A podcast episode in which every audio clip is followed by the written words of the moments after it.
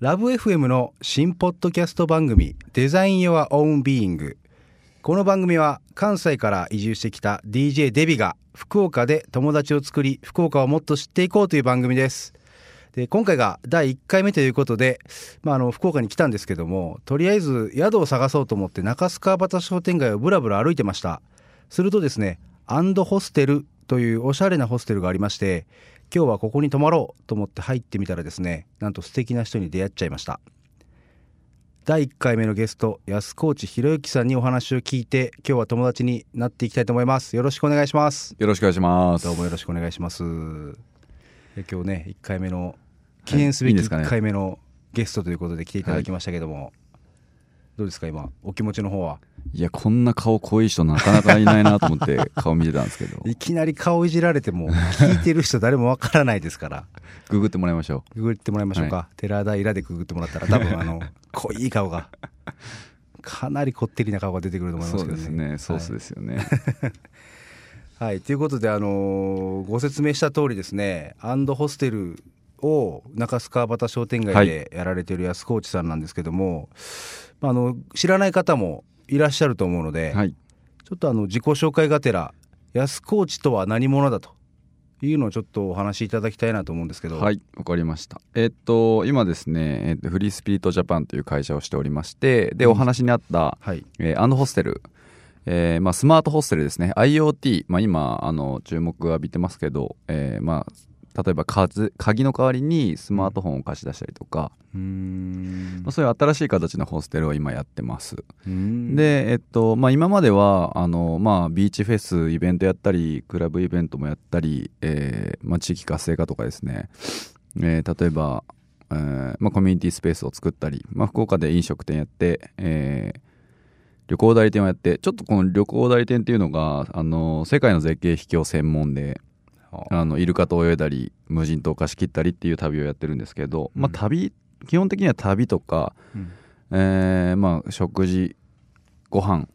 っていうキーワードが僕の中では強いかなと思って、うん、今までまあやってきました。うん。これからずっとまあ宿屋としてやっていこうかなと思ってるんですけど、はい、ちなみにそのアンドホステル IoT を使ったホステルということなんですけど具体的にはその、まあ、スマートフォンという話も出てきましたけど新しい取り組みということで注目を浴びてるんですか今？えっとですね、I まあ、IoT というのがインターネット・オブ・シングスって言いまして、うん、あのまあネットと接続された家電と思ってもらえれば分かりやすいです、例えば、えー、外出先からあの部屋の電気をつけれたりとか、うん、まあ、鍵もそうですしあと例えば炊飯器のスイッチを入れておくとか、まあ、会社出た時に、えーえー、スマホからピッとして、はいはいはいはい、家に帰ったら炊きたてのご飯が食べれますよとか。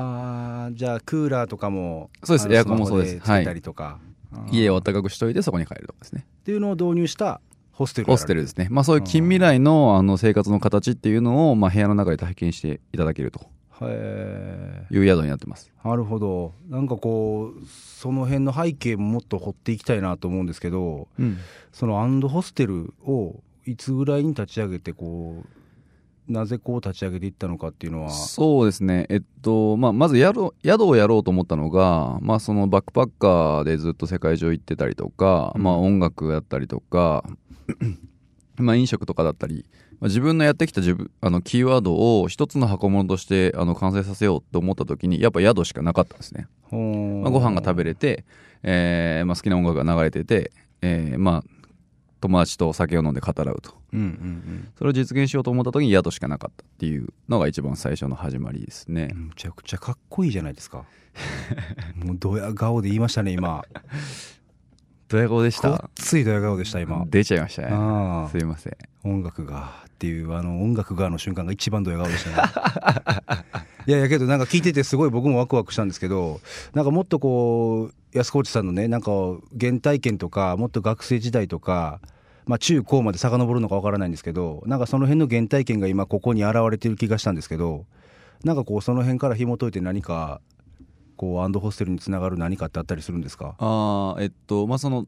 僕のキーワードの中で旅っていうね、強いワードがありますけど、それが始まったのがあの僕高校3年の時に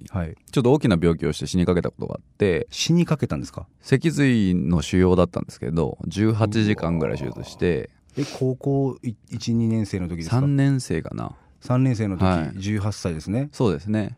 であのーまあ、入院して手術してっていう時に友達がこの本いいよって持ってきてくれたのが高橋歩っていうはいはいはい旅人ですよね、はい、そうですね。の作高橋歩さんの「人生の地図」っていう本を、まあ、もらったんですけど、はい、で面白い人いるなと思ってこういう人生歩んでいきたいなとか、まあ、そこいろんな人の名言がバーッと散らばめられた、あのー、本なんですけど、はい、その本を毎日読んでいつかこの人と飲もうと思って、で、まあ、浪人して立命館アジア太平洋大学、まあ、今 AP ですね、はい、146カ国の学生があ、まあ、今今で通ってるんですけれど、はい、まあ、そういう多国籍な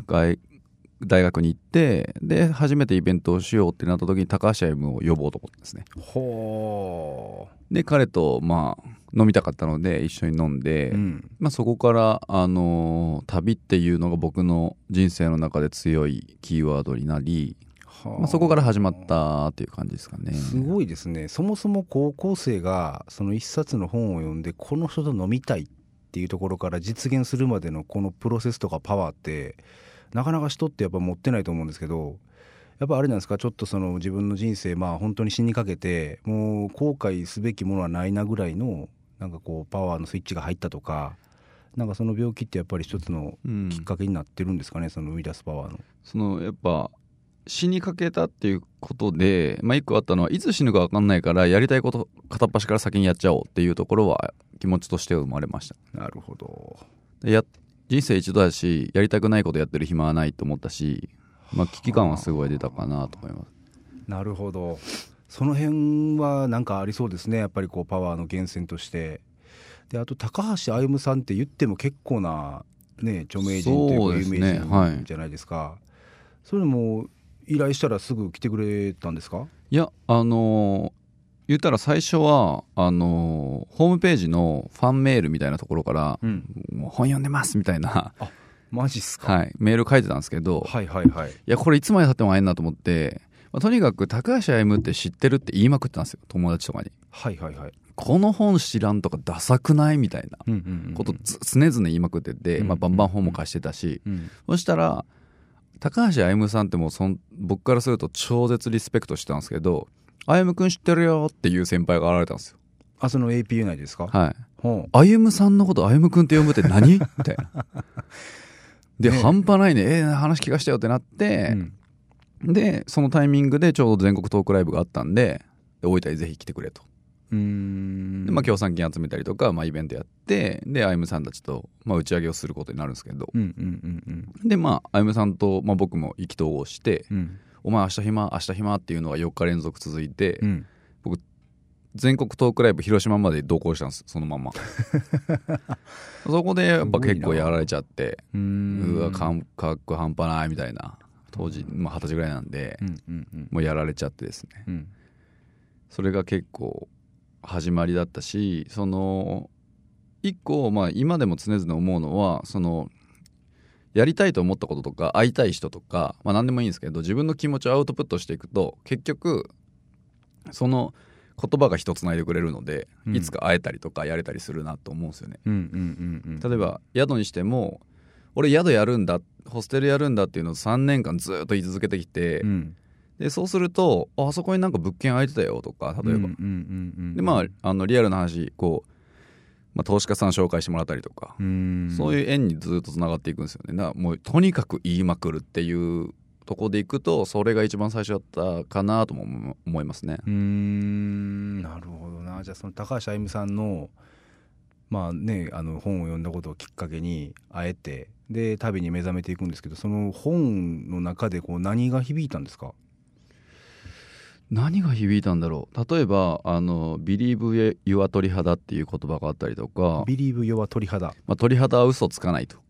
なるほど。でその感性のままに進めみたいな意味なんですけど。今鳥肌立ちました僕。ごめんなさいごめんなさい。はい。えっとまあそういう本あそういうワードがあったりとか、はい、えっと例えばあのドリカムの吉田美和さんの言葉でこれが私なんだって思える瞬間が多分一番可愛いんだと思うみたいな言葉があったりとか、うん、あの素直にその人生やってる人たちの言葉がダーッとあるので、うんうんうん、なんか本当にやりたいことをやりたいように、うん、あのやって飯食えたら最高だなと思うようになったんですうん。なるほど。じゃあもう自分がどういうふうにありたいのかとか何をやっていきたいのかっていうところにしっかりこうつながってそれをパワフルにこう前進させていってる人にすごい魅力を感じて、で安君自身もなんかそういうふうにこう旅っていうところに目覚めていったっていうそうですね。ゾクゾクすることワクワクすることみたいなところがなんか自分のど真ん中にあるのでまあ、あんまりこう仕事と遊びの垣根もないし、うんうんうん。うわ仕事でまあ敷地行きたくねみたいなのもないのでまあなんかあのー、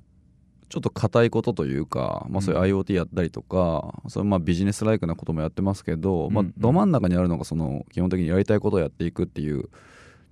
結構遊び心に近いところがど真ん中にあるので、うんうん、まあ、仕事楽しいですね。うん、なるほどな。でその二十歳の時からまあ多分旅に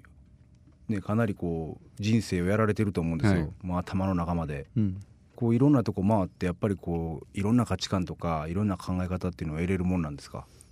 そうですね。あのなんていうかな。やっぱ旅って一番教えてくれるのはその日常を否定されるっていうところで自分がちっちゃいなと思ったりとか、うん、あのまあ、例えば毎日同じ場所で同じメンバーで同じ飯食って、うん、あのまあ、僕たちの何倍も楽しく笑ってる家族見るとか、うんうんうん、あなんか人間なんか日本人まあ日本人というか、まあ、僕たちはその人間が作った人間してるだけで生生命っていう意味からするとちょっと離れてるような気がするんですよね。彼の方が人間としてなんかこう動物としてありのまま生きてるなっていう姿を見たりとか、そういうのがこういろんなところに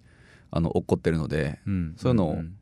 自分の中に拾い集めながら、まあ、旅していくっていうイメージですか、うん、じゃあその今の日本の社会っていうのはどちらかというとこう世間体とか周りを気にして働いてでだからこう働かされてるっていうところにつながってるけど安君自身はいろんな旅をして本当にこう同じようなことをしててもすごい幸せそうに笑っている人たちを見てあ生きるってこういうことやっていうところに今なんかこうあるっていうところですかね、そうですね。それは原体験としてありましたねやっぱり、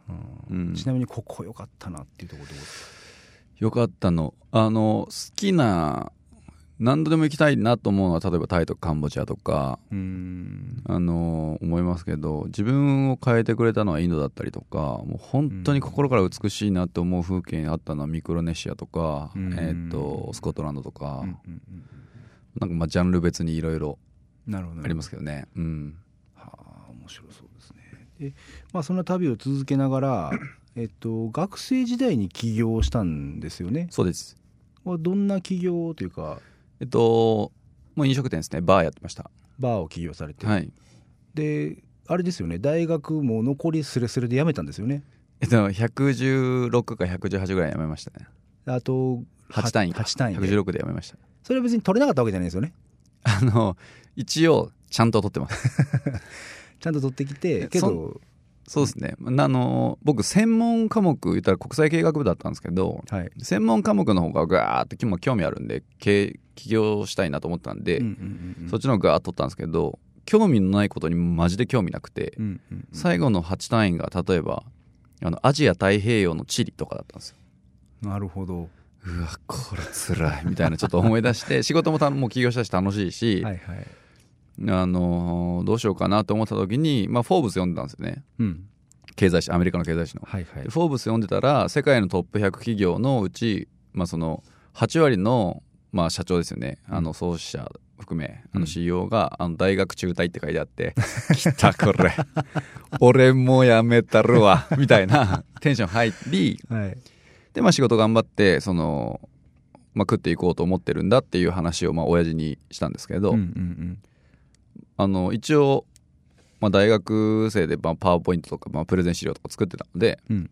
要するに俺はこういうふうにやっていこうと思ってるんだみたいな資料作ってパソコン持って実家に帰ったんですけど、うん、俺さ大学辞めたいよねって一言目言ったら「うん、おええぞ」っていう。え 作ったのに。もう食ってけよ自分でみたいな。まあまあまあいいやとりあえずこれ見てみたいな。それそういう入り口だったので、まあ、家族もそうやってあの応援してくれてたし。すごいやりやすかったですね。へえすごいなけど意外とこうミーハーなところに理由がありながらもけどやっぱりこう学生時代からそうやってこうパワフルにこうね起業していくっていうのはなかなか大変やったと思いますけど、うん、やっぱり辛いこととかもあったあったりしたんですか？いやなんかあの国際経営学部だったし、まあ、AP だったのでその海外の取引とかいっぱい勉強したんですけど、うん、まあどこにも使えなかったですね一番最初はそのはめ込み方がわからないというか。大学の授業のはめ込み方がわからない、うん、今今やっとはまりはめ方が分かってきたんですけどあこれあの時学んだやつやん。これこうしたらこうなるかなみたいなまあそのロジックが頭の中に落ちてきたんですけど当時は何全然使えんやんみたいなこと思ってましたね。あれだけ必死で勉強したのにそうそうそう。全く使えないやんってなったんですね。なりましたね。うん、うん、なるほどでまあカフェを立ち上げてで旅はそのまま続けてるわけですよね同時並行で。でどうそのまま今はねアンドホステルっていうところに着地してると思うんですけどその過程ってこうどんな流れやったんですか？えっ、と、まあ、旅をしてから？旅っていうかそのカフェを立ち上げてから、はい、今までっていう多分約10年間？え10年間ですね。まあもう10年ぐらい。ん、まあ、67年か。経ちますけど、はい、えっとまず旅がしたかったんですよね、はい、ずっと、はい、あの起業してからも。でもなかなかそういう箱物を構えたりとかすると旅ってなかなか行けないじゃないですか。もう仕事してるから、うん、これどうにか旅できないかなと思った時に旅行代理店しかねえってなったんですよ。もう仕事を遊びにしたろうと。もうもう引き込んでしまおうと、うん、であのその時にそれこそ高橋歩夢さんと僕あのインドに行ってた時に出会った健太郎さんっていう人がいて、うんあのまあ明日一緒にトークライブしたりするんですけど、うんうんうん、その健太郎さんとあの、まあ、話しててその人旅行代理店してたのであの俺も旅行代理店したいんすよねみたいに言ったら「うん、ライセンスうちの使えないよ」みたいな。一緒に企画しようぜって言ってくれて「えいいんすか?」みたいな。でそっから旅がまた仕事になったんで一つ。それはもういまだにずっと続けてるんですけど。へえでまあ旅していく中でさっき言ったその例えばこう音楽であったりとか好きな、ね、人とこうコーヒーそこで飲んだりとかっていう箱が欲しいなってだんだん思うようになってきたっていう感じそうですね。なんかそのえーと、別府で大学生の時に、まあ、やってた地域活性化の授業とかも、まあそのまあ、好きな場所で例えばまあ海で好きな音楽聴いて好きな友達と酒飲んで楽しくないってやつおらんやろっていうところから始まったんで、うんうんうん、あの人と人とつなげて空間が欲しいと思ったんですよね。うんうんうん。まあ、それは別に屋根があろうとなかろうと一つの空間なのででもまあビジネスっていうところを考えていくと食っていくってことを考えるとやっぱりまあ箱物としてやっていくっていうところが一つキーワードなので、うんうん。うん、まあ、そこであのコミュニティスペースだったりとか、まあ、バーとか、うん、あのまあ、飲食店だったりとかっていうところがまあ、結構最初の取っかかりとして一番やりやすかったっていうのはあるんですけどね。うん。その中でホステルを選んだのはやっぱりこう宿っていうところにこだわりがあったんですか、まあ、その今までやってきたことに旅っていう要素を足すともうホステルしかなかったので。なるほどなるほど。そうかそうか。はい。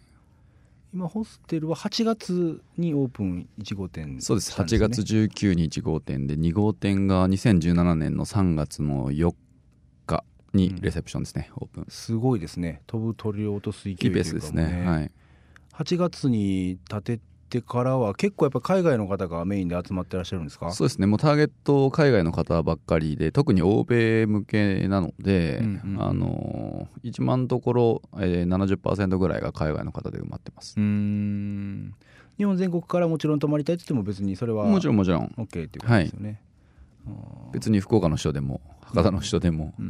誰でもあのもちろん来ていただいて、まあ、楽しんでいただければと思ってるんですけど、まあ、ターゲットとしてはあの欧米の方、大体やっぱりこうホステルとなるとアジアのねあのそうですね。方が多いイメージがあるんですけどやっぱりね多人種が集まることの方が多様性は広がりますもんね、うん、特に福岡もアジアのゲートウェイだし、うんうん、あのまあ、中国韓国台湾とか多いですけど、まあ、どうしてもそこが多くなっちゃうと、うん、僕たち日本人なので同じ顔ばっかり並ぶじゃないですか。並びますね。あんまりこう 見た目として楽しい感じじゃないのでやっぱ混ざってるっていう感じが欲しいなっていうところで、まあ、欧米をターゲットにっていう感じですね。うん。まあ、ちなみにけどそのホステルって立ち上げるのってだいぶお金かかったりとかかかりますね、ね、リスクもあると思うんですけどその辺はさっき言ったのその、まあ、ホステルやるんだっていうところの人のつながりでなんとかこうお金とか物件とかっていうのは見つけていったっていう感じそうです、うん、けど結構結構苦労というかリスクというか不安もありますよね。うんえっと不安はもちろんありましたけどあのそれ以外にやりたいことっていうのはその期間ないのでうん。もうこれやるしかないと思ってるし別にうん、まあ不安だけど、まあ、不安はいつでもあるっしょみたいな。かっこいいですね。いやでも本当そうでした、うんうん、ここ3年ぐらいはうん、うん不安が横にいながらもやっぱりやりたいとかこれやってったら楽しいっていうところが勝って動いていくってそんな感じそうですね。多分不安とかなんかそういうマイナスのポイントがないと多分燃えないっていうのもあると思うんですよ。絶対成功するっていうその100%に近ければ近くなるほど燃えなくなっちゃうので、これやばいけどここ一発なんかやるとすごいことになるんじゃないとか、自分の力を発揮するところって絶対マイナスが常にあると思うんで、うんうん、その時に達成感があるじゃないですか、はい、あんだけ苦労して心配もいっぱいあったけどよっしゃみたいな方がいいなと思うので、うん、まあ、不安って絶対いるかなとは思うんですけど。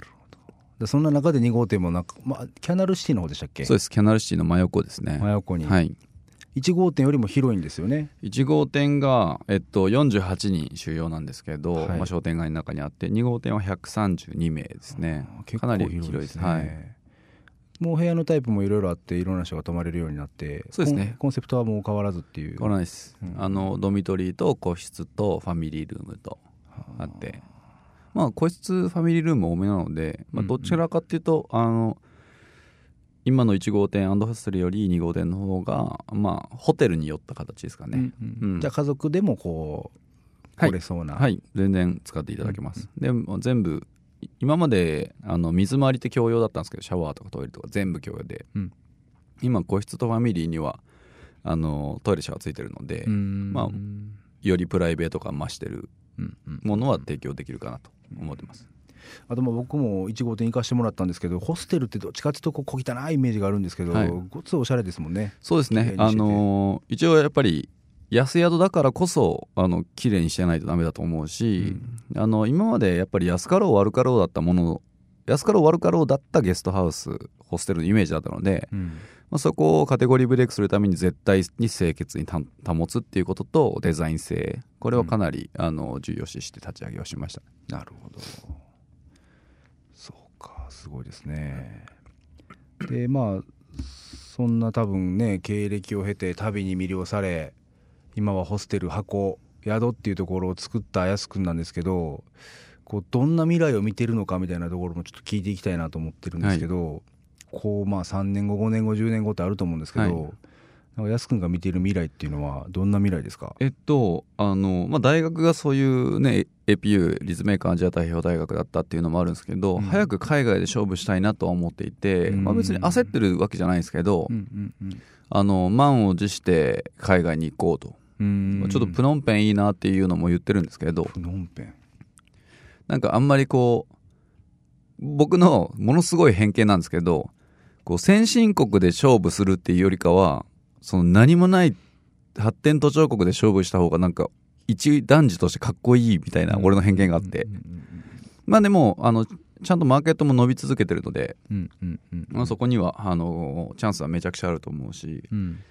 まあ、そういうアジアで展開をしたいなっていうのがまず一つと、うん、今まあそのホステルですけど10年後には自社でホテルをやりたいなと思ってます。もうあのちっちゃくてもいいし大きくてもいいしでもどっちかっていうとそのまあ今から10年間の中で出会った土地だったりとか、うんうんうん、まあ多分うんそうですね、まあ、リノベーション建物だったりとか、うんうんうんうん。なんかそういう出会いの中でやりたいなとは思ってるんですけどそれはじゃあもう福岡こだわらずっていう感じですか？そうですね。世界中どこでもいいです、はあ、10年後やりたいですね。で、うん、さらに10年後僕木梨憲武になりたくて。ほうちょっとごめんなさい。木梨憲武になりたい。木梨憲武に会いたいとかじゃなくてなりたい。っていうのは、はい、あのまあ、僕のそれも勝手なイメージですけど例えば「OK 来週じゃあハワイで遊ぼうぜ」みたいな言った時に「分かった」っつって集まる5人ぐらいの大好きな仲間が欲しいなと思ってるんですよ。でそそういうその同じ感覚とかを共有してる5人のそういう時間時間とか行動力持った仲間が5人いると、うん、すんげえ人生もう頂点だなと思ってて、それを50もう20年後51なんで、作りたいなと、まあ、今今からもうまあもうもちろん出会ってる仲間もいますけど、そうなりたいなと思ってですよね。じゃあもう本当にもう一見難しそうなことも軽やかにふわっとこう5人でやろうぜって言ってこう世界中どっかこう飛び回っているそんな感じですかね。そうですね。あの例えばえっと6月キューバねっつって「ああ1日遅れていくわ」みたいなそういうのが始まるといいなと思ってるんですけど。いいですね、うん、なるほど。じゃあもう今後は海外にも展開していって海外の人とのつながりも増やしながらそうですね。海外の景色も堪能して、うんうん。はい、っていうのをこうどんどんどんどんこうこれから広げていきたいっていうことですね、うん、そうですね、うん、ちなみにこう福岡っていう観点でいうと何かあります？福岡をこうしていきたいなとか福岡をこうもっとこうまあ今ねずっと S 君福岡だと思うんですけど、はい、今感じるこう課題感とか、うん、福岡をもっとこうしていきたいなっていうのって何かあったりしますか？なんかあのー、意外だったのは中須川端、まあ、上川端商店街であのまあ、歴史もあるししきたりもあるしっていう商店街に、まあ、その新しいことやろうと思って飛び込んだんですよね、その時に、まあ、あれすんなこれすんなとかあのものすごく注文来るかなと思ったら、うん、もうおいちゃんたち分からんけんもう若いもんが頑張ってくれみたいな。でなんか困ったことあったら何でも言うてけよって言われて、はいはい、でそうやってあの組合の人に言ってもらって。でまあご近所さんずっと挨拶する時もまあ分からんことあると思うけど何でも聞いてねみたいな。ほんと優しい素敵な方にがいっぱいいて。ああいうのって多分福岡の良さだと思うし、うんうんうん、あのそういうのって例えば福岡ってこう見るものとかないじゃないですか。例えば観光の観点から言うと、うんうんうん、まあ、太宰府天満宮と、まあ、福岡タワー行く？うんうんうんみたいな感じなんですけど例えば屋台とか飲食店とかもそうですけど人のつながりがすごいまあね大阪とかもそうだだと思うんですけど、うんうん、自分のコミュニティ作りやすい街だと思うので、うん、そういうところはどんどん伸ばしていってほしいなと思いますね。まあ、まあ、伸ばしていってっていうか、まあ、消えな消えずにずっとあり続けてほしいなって思いますね。意外とこうね古き良き商店街ってそういう利権とかあの、うん、ここはやめてとかうちこの商売してるからとかありそうですけどね。そうですね。もう全くなかったですね。はい。それはじゃあ福岡の街で何かまあ商売立ち上げるとかいう人にとっては結構じゃああの全然こう地元に飛び込んでいっていいよっていういやいいと思います、うん、まあ、僕福岡で生まれ育っても、まあね、勝手なイメージとして思ってたので、うんうんうんうん、いやもう全然大丈夫だと思います。うん、うん。福岡の一番の強みかもしれないですね。その人が優しくて受け入れる体制があるっていうのは。そうですね。やっぱコンパクトシティだしその、まあ、海外にずっと触れてきた歴史もあるし、うん。うんまあ、海も山もあってご飯も美味しくて、うんうんうん。まあ、そういう自己再生しやすいコミュニティをがあってこれ以上何も必要ないかなとは思うぐらいその人間の目に見えない部分はですね、うんうん、思いますね。うん、うん、なるほど分かりました。まあじゃあまあ将来的にはまあねこれからもまあ福岡も含めて盛り上げていくというそんなそうですね感じでいいですかね？福岡 適当やな最後。福岡から福岡からですね。福岡からね世界にっていう。あの拠点を海外に移そうとはあの一生思ってないので、うんうんうん、福岡にいながら、まあ、飛び回ってるっていうのが福岡発でそうですね。世界中飛び回って、はい、世界で大活躍するとそんな安君を僕は見たいですね。イエスはい。絶対あります。はい。ありがとうございました。ありがとうございました。であのちょっとですねこの番組まあ来あの次からも続いていくんですけどあのかなり斬新な企画なんですけどゲストの方にお友達を紹介してもらうっていうのを考えてるんですよ。はいはい、これ多分どこもやったことないと思うんですよね。えっとはいそうですよね。笑っていいと思うぐらい。笑っていいと思う。そうですね。そうでしたね。あやってましたね。やってましたね。友達のわーってやってましたね。やってましたね。あれ日本人ですっけ？僕ですか？はいはい日本人ですか、はいあよかったですやけどまあとりあえず次のゲストですね、はい。まあ、こんな面白い安河内さんのお友達は面白いであろうと。でガンガン紹介していきたいなとはい。いうふうに思っているので、次のゲストの方ぜひご紹介してほしいなとい。うふうに思ってるんですえっけど、とまあ自慢の大好きな友達の一人なんですけど、はい、えっと、まあ、APU のあの友達で、はいはい。で、まあ、一緒に旅行行ったりとかもするし、はい。まあ、感覚的にも、まあ、僕も DJ するんですけど彼も DJ したりとか。えー。あのいろんなジャンルにおいて感覚すごい一緒で、うんうん。まあ、センスも尖っててで彼はあのまあディレクターなんですけど、ウェブのディレクションとかやってたりとか、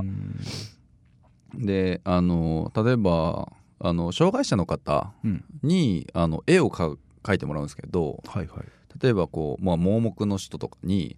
えークラシックを聴かせて、まあ、感じるままに絵を描いてもらう。うんでそれを次、あの同じ人にテクノを聴かせて絵を描いてもらったりとか、うんそういうアウトアウトサイダーアートみたいなことを世の中にどんどん広めていって、あの活動をしてたりとかあと、まあ、最近で言ったらあの広島県の尾道市はい。であの皆さんお使いだと思うんですけど Google ストリートビューってあるじゃないですか、はいはいはいはい。あたかも自分がいるように見える、うんあれのうん。うんキャットストリートビューっていう猫目線版とか作ってて。めっちゃおもろいじゃないですか。そうなんですよ。なので塀の上とかをクリックするとピョンって乗ったりとかするんですよ。へなんかそういうコンテンツ作ったりとかこの間もなんか連絡つかないつかないなと思ったら、はい。ネパールいるとかえかなり飛び回ってるのでであのーあと何やったかな、まあ、別の番組だったんですけど2人であのラジオ出させていただいた時に、うん。あのモンゴルのホーミーを1時間番組中20分ぐらいホーミーやってて うーってやってたんですよ。もうかなり怪しい番組じゃないですかいやばいですよね。20分間うーが流れるんでしょそうなんかホーミーって口をそのままで「あいうえお」って言っていくときにはい「い」から「う」が気持ちいい人とか「え」から「お」が気持ちいい人とかそういう自分の音域を探していくんですけどそれみんなでやってみようってなってあのパーソナリティ含めみんなで「あ